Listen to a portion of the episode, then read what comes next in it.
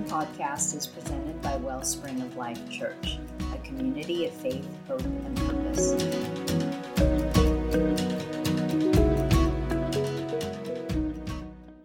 Well, good morning, everybody. Some of you will appreciate this. Some of you will probably throw stuff at me, but that's okay. I, I got one. Yep, she's already she's already geared up. I can see it coming. A blonde got caught in a blizzard. It was snowing heavily and blowing to the point that visibility was almost zero when she got off of work. She made her way to a car, to her car, and wondered how she was going to make it home. She sat in her car for a while, warmed up, and thought about her situation. She finally remembered her dad's advice that if she got caught in a blizzard, she should wait for a snowplow to come by and follow it. That way, she would not get stuck in a snowdrift. This made her feel much better, and sure enough, in a little while, a snowplow went by, and she started to follow it.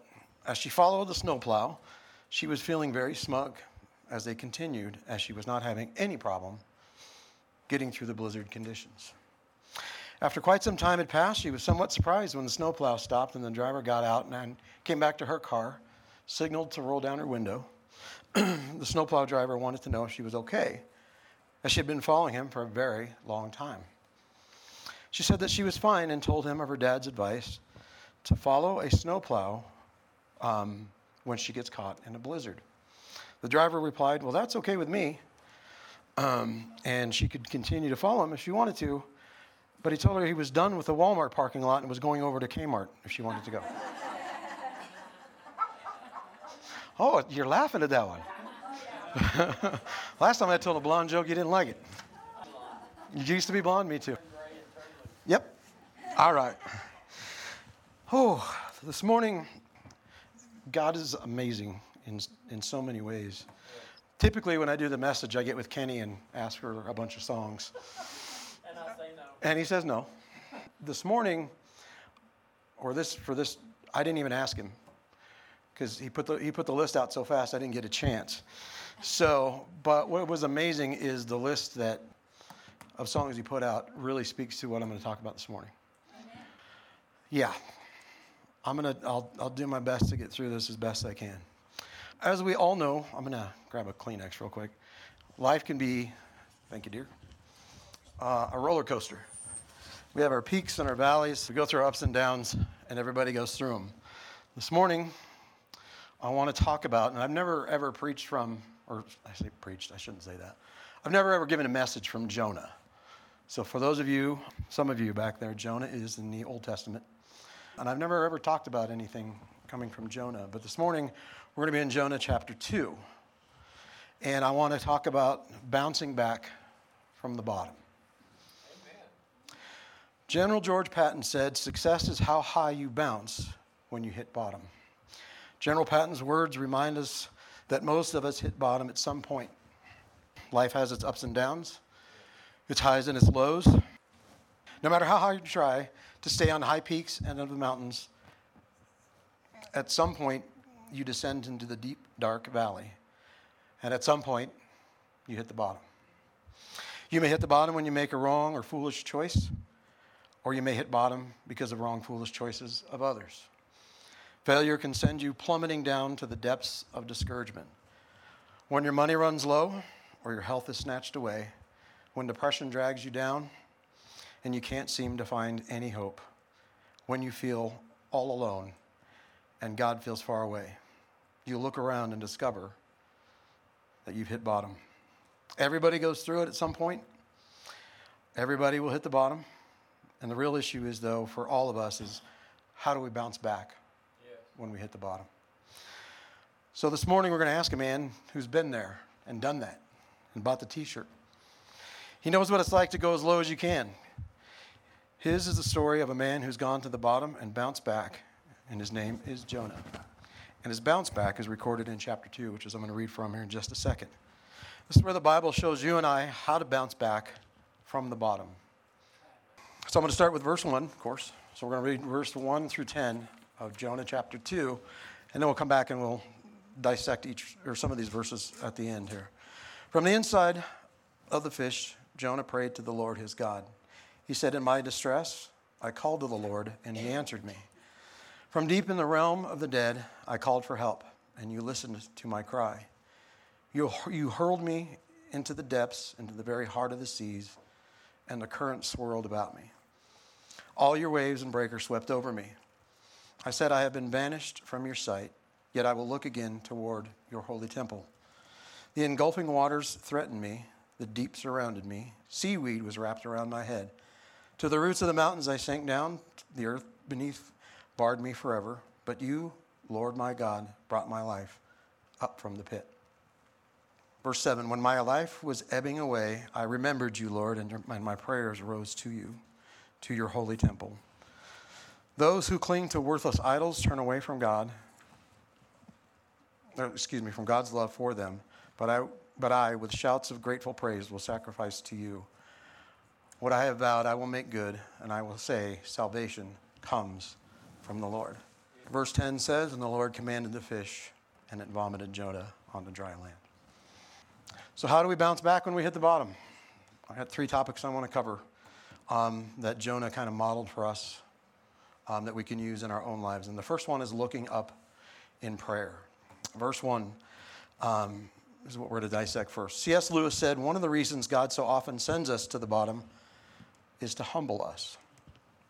A proud man is always looking down on things and people. And of course, as long as you're looking down, you can't see something that's above you. This was certainly true of Jonah, and for some of us, um, before we hit the bottom, we're doing the same thing. Jonah turns his gaze away from God to himself. His pride blinds him to God's purpose and presence. Instead of obeying God and going to Nineveh, he sets the sights, his sights on escaping Tarshish. Tar, to Tarshish. Tarshish. I'm assuming that most everybody, if not all of you, know the story of Jonah. I don't want to just assume that, but I don't have a whole lot of time to go through the whole uh, backdrop of the story.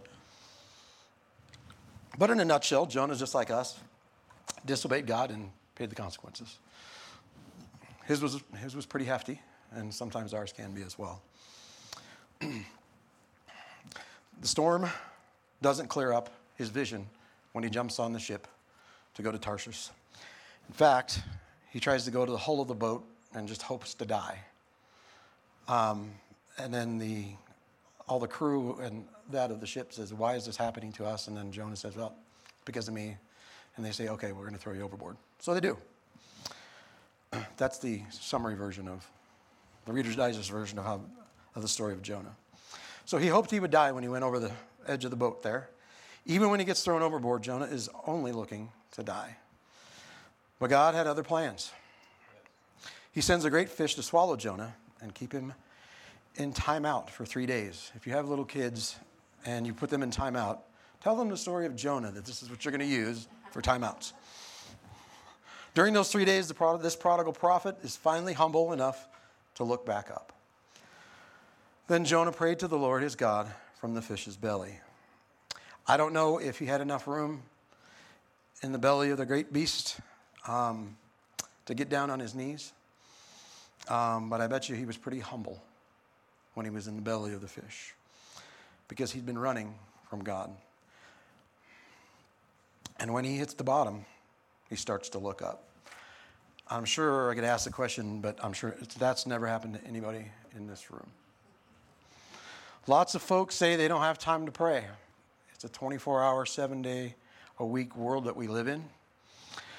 We work long hours, we get home, we have stuff to do when we get home dinner, chores, kids, practices.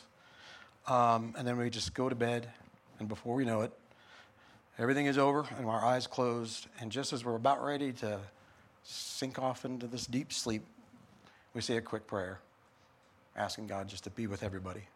And that's it. So, when do you all find time to pray? And that's just a question for all of us to ask. we always find time to pray when we hit the bottom, though, don't we? When trouble grinds our lives to a halt, when we become desperate to figure out what to do, suddenly we find time to pray. When we get sick or hurt, we don't know when we'll get better, we will find the time to pray. When the seeds of our disobedience produce a harvest of chastisement, suddenly we find time to talk to the Lord. When the devil whispers we've gone too far, that we have no hope, that we might as well give up and get it over with, then it's time to look up in prayer to God. One of the things that, at least, it's a, it's a bad excuse, um, but it's an excuse I use, is I don't eliminate all the hurry in my life. We need to get to the point where we emphasize on the important things, prioritizing tasks so we have the time to spend in prayer and in worship. and we got to understand that our worth is not determined by our productivity. Ephesians 5 15 through 17 says, Be very careful then how you live, not as unwise, but as wise, making the most of every opportunity because the days are evil. Therefore, do not be foolish, but understand what the Lord's will is. When we hit the bottom, we need to look up to God, call on His name, believe He's still listening, because the wonderful truth is even when we hit the bottom, He still hears our prayers. Jerry Levin was, an, was assigned to as a Middle East bureau chief for CNN. He viewed his assignment as a new adventure, but this adventure took a turn for the worst when in 1983, Jerry felt a tight tap, or excuse me, a light tap on his shoulder. A short bearded man in his early 20s pushed a green handgun into his stomach. Two and a half hours later, he was led into a building and shoved into a room where they shackled his right arm to a radiator. And then they left. Jerry waited and listened. He was alone. Days passed in a blur of, of monotony and fear. It was here that the most remarkable thing happened. Jerry prayed for the first time in years. He prayed to God, God, please forgive men like these, because they are in part responsible for bringing me to you and your son. Jerry realized God used his imprisonment to get his attention. Sometimes uh, we can go that far. Hopefully we don't, but sometimes we do. Psalm 116, 3 through 4 says, The cords of death entangled me. The anguish of the grave came over me. I was overcome by distress and sorrow. Then I called on the name of the Lord. Lord, save me. To bounce back from the bottom, we begin by looking up to the Lord in prayer. But Jonah shows us when we hit bottom, the second thing we need to do is come to an understanding. I'm just going to, a real quick side note I put on here. I'm reading this book by, uh, well, I'll get to that in a minute. The second thing is come to an understanding. Sometimes the issues that we go through just need a little clarification. There was a time when Abraham Lincoln was uh, debating a man who seemed to have a hard time telling the truth. Lincoln said, Well, let's see if we can come to an understanding. Tell me how many legs does a cow have? Four, of course, came the reply disgustedly. That's right, agreed Lincoln. Now suppose you call the cow's tail a leg. How many legs would the cow have? Why, five, of course, was the confident reply. Now that's where you're wrong, sir, said Lincoln. Calling a cow's tail a leg doesn't make it a leg. Sometimes prayer is not asking God for what you want, it is coming to an understanding of the whole truth. Because we always ask the question, why am I going through this? Jonah doesn't really ask God for anything, as it says in verse 9. Instead, he says something like, Lord, I need help to get a few things straight. Jonah asks three very important questions that help he and God come to an understanding. And the first one is this Where am I? Jonah expects to drown soon after hitting the water, yet he finds himself alive. But where is he? Jonah tells us where he goes. Um, in verse 2, from deep in the realm of the dead, I called for help. Jonah compares being in the deep blue sea, in the dark belly of the great fish, to being buried in a grave. Verses 3, 5, and 6, Jonah is in a hard place, a place of punishment, a dark place, but not a hopeless place. He's at the bottom, but he's not done yet. He's saying to himself, I'm down, but I'm not out. The second thing is, how, do I get, how did I get here? For you cast me into the deep, into the heart of the seas. Jonah realizes God brought him to the bottom. he didn't get there by chance, but by divine providence. God sent Jonah to the bottom to give him a little more time to think, to give him another chance to make the right decision. Jonah is still able to choose, but he also is able to understand the truth. God brought me here to help me, not to destroy me. And the third one is this what's my next move? Jonah faces a choice, and there are indications that he makes the right one. Verse 4 says, I've been banished from your sight, yet I will look again toward your holy temple. Verse 7, he says, When my life was ebbing away, I remembered you, Lord, and my prayer rose to you, to your holy temple. As you know, the temple was a focal point of God's presence in Israel. Remembering the Lord is not just calling back to mind, but returning to God. Jonah is ready to sacrifice, to give up his own will for God's will. Instead of running from God's presence, Jonah begins to seek God's presence. The biblical word is repentance. I will turn back to the Lord. This is here's my side note. I'm reading a book by Jeff Kemp. I don't know if anybody knows who Jeff Kemp is. Uh, he is the son of Jack Kemp, who was a quarterback in the NFL years ago. And the book is called Receive the Way of Jesus for Men. Um, and it's a really good book.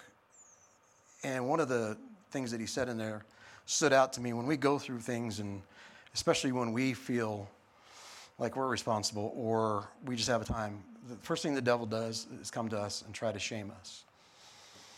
And what he said in the book really stuck with me because he says in there, the devil will come and try to shame us and shame leads to condemnation, but conviction leads to repentance.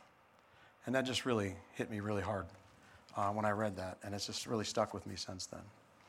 We find ourselves in the same place as Jonah sometimes. Hopefully, none of you today. And so, the questions we got to ask ourselves is where am I? At the bottom, things can look pretty dark. We can look around and decide we've finally gotten to the place where there's no hope or no help for us. It'd be easy to lay down and give up. It'd be better to realize what Jonah did. I'm, I'm down, but I'm not out. I may be at the bottom, but this is not the place to quit. It's the place to learn courage, patience, and persistence. We all have a choice. We're going to get up and keep fighting, or we're going to give it up. Second one is how did I get here? Jonah's at the bottom because he's running from God. Not everyone is there for that reason. Maybe it's your own fault or somebody else's fault. Maybe it's nobody's fault. Just one of those unexplainable things that happens. But in the bigger picture, you need to understand that behind everything that happens to you, God is at work. And that's hard place to be. But we have to, we have to hold on to that truth. He often brings us to the bottom, like he did Jonah, not to destroy us, but to help us. If you are a child of God, Nothing happens to you by accident, but only through God's plan and purpose. And the third we ask ourselves as well is what's my next move? Do what Jonah did and turn to the Lord. If you're at the bottom because of disobedience, you need to confess your sin and repent. You need to come to the understanding that God is right and we are not. One of the reasons God puts us in timeout is so we can change directions from pursuing sin to pursuing Him. Repentance involves not only a change of heart, but a change of direction, seeking God and forsaking our sins. Disobedience might not be the reason you've hit bottom, but you still need to turn to the Lord. You need to come to an understanding that just because you've hit bottom doesn't mean God has abandoned you. You can still turn to Him for your comfort, turn to Him for strength, Turn to Him for wisdom and guidance. Too often, folks who hit the bottom become bitter, angry, and instead of turning to the Lord, they turn elsewhere. Don't let that happen to you. And when I say don't let that happen to you, I say I'm speaking to myself. This uh, message, when I put this together earlier this week, turned out to be prophetic for me. So turn to Him and remember that even in the deepest, darkest areas of life, Jesus walks with you. Corrie ten Boom used to say, when the train goes through a tunnel and the world gets dark, do you jump out? Of course not. You sit and trust the engineer to get you through. Bouncing back after hitting bottom involves looking up in prayer, coming, in, coming to an understanding with the Lord, and finally, the third thing is trust God to lift you out. When you hit bottom, sometimes you wonder, things drive me nuts, if you'll ever bounce back. You literally cannot get much lower than Jonah did. Um, it's been said that um,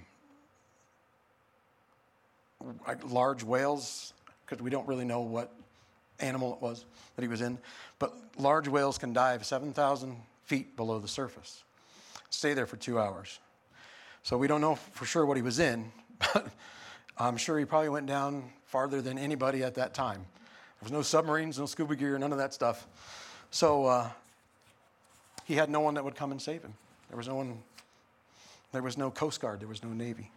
He was on his own. Or was he? Salvation is of the Lord. Jonah figures out where he is, why he's there, and what his next move is. But he also knows if he is ever going to see the light of day again, it will be because God rescues him. He completely and utterly is helpless to save himself, so God must save him. When you hit bottom, you can trust God to lift you up. When you're lost in sin and helpless to reach God, the Bible says Jesus can lift you up. Romans 5 6 says, For you see, at just the right time, when we were still powerless, Christ died for the ungodly. There's an old hymn, and I bet there's a couple people that can name it before I ever get to, before I get to the last of it. I'm gonna look around. You win a prize if you get it. I was sinking deep in sin, far from the peaceful shore, very deeply stained within, sinking to rise no more. But the master of the sea heard my despairing cry, from the waters lifted me. Now safe am I. Love lifted me, love lifted me when nothing else could help. Yes. You and I cannot save ourselves. He must save us, and He will save us if we trust Him. A man is sitting next to a preacher on an airplane. You look nervous, said the minister. Are you all right? He said, I'm scared stiff. Pastor asked, Why? Because you know what they say what goes up must come down.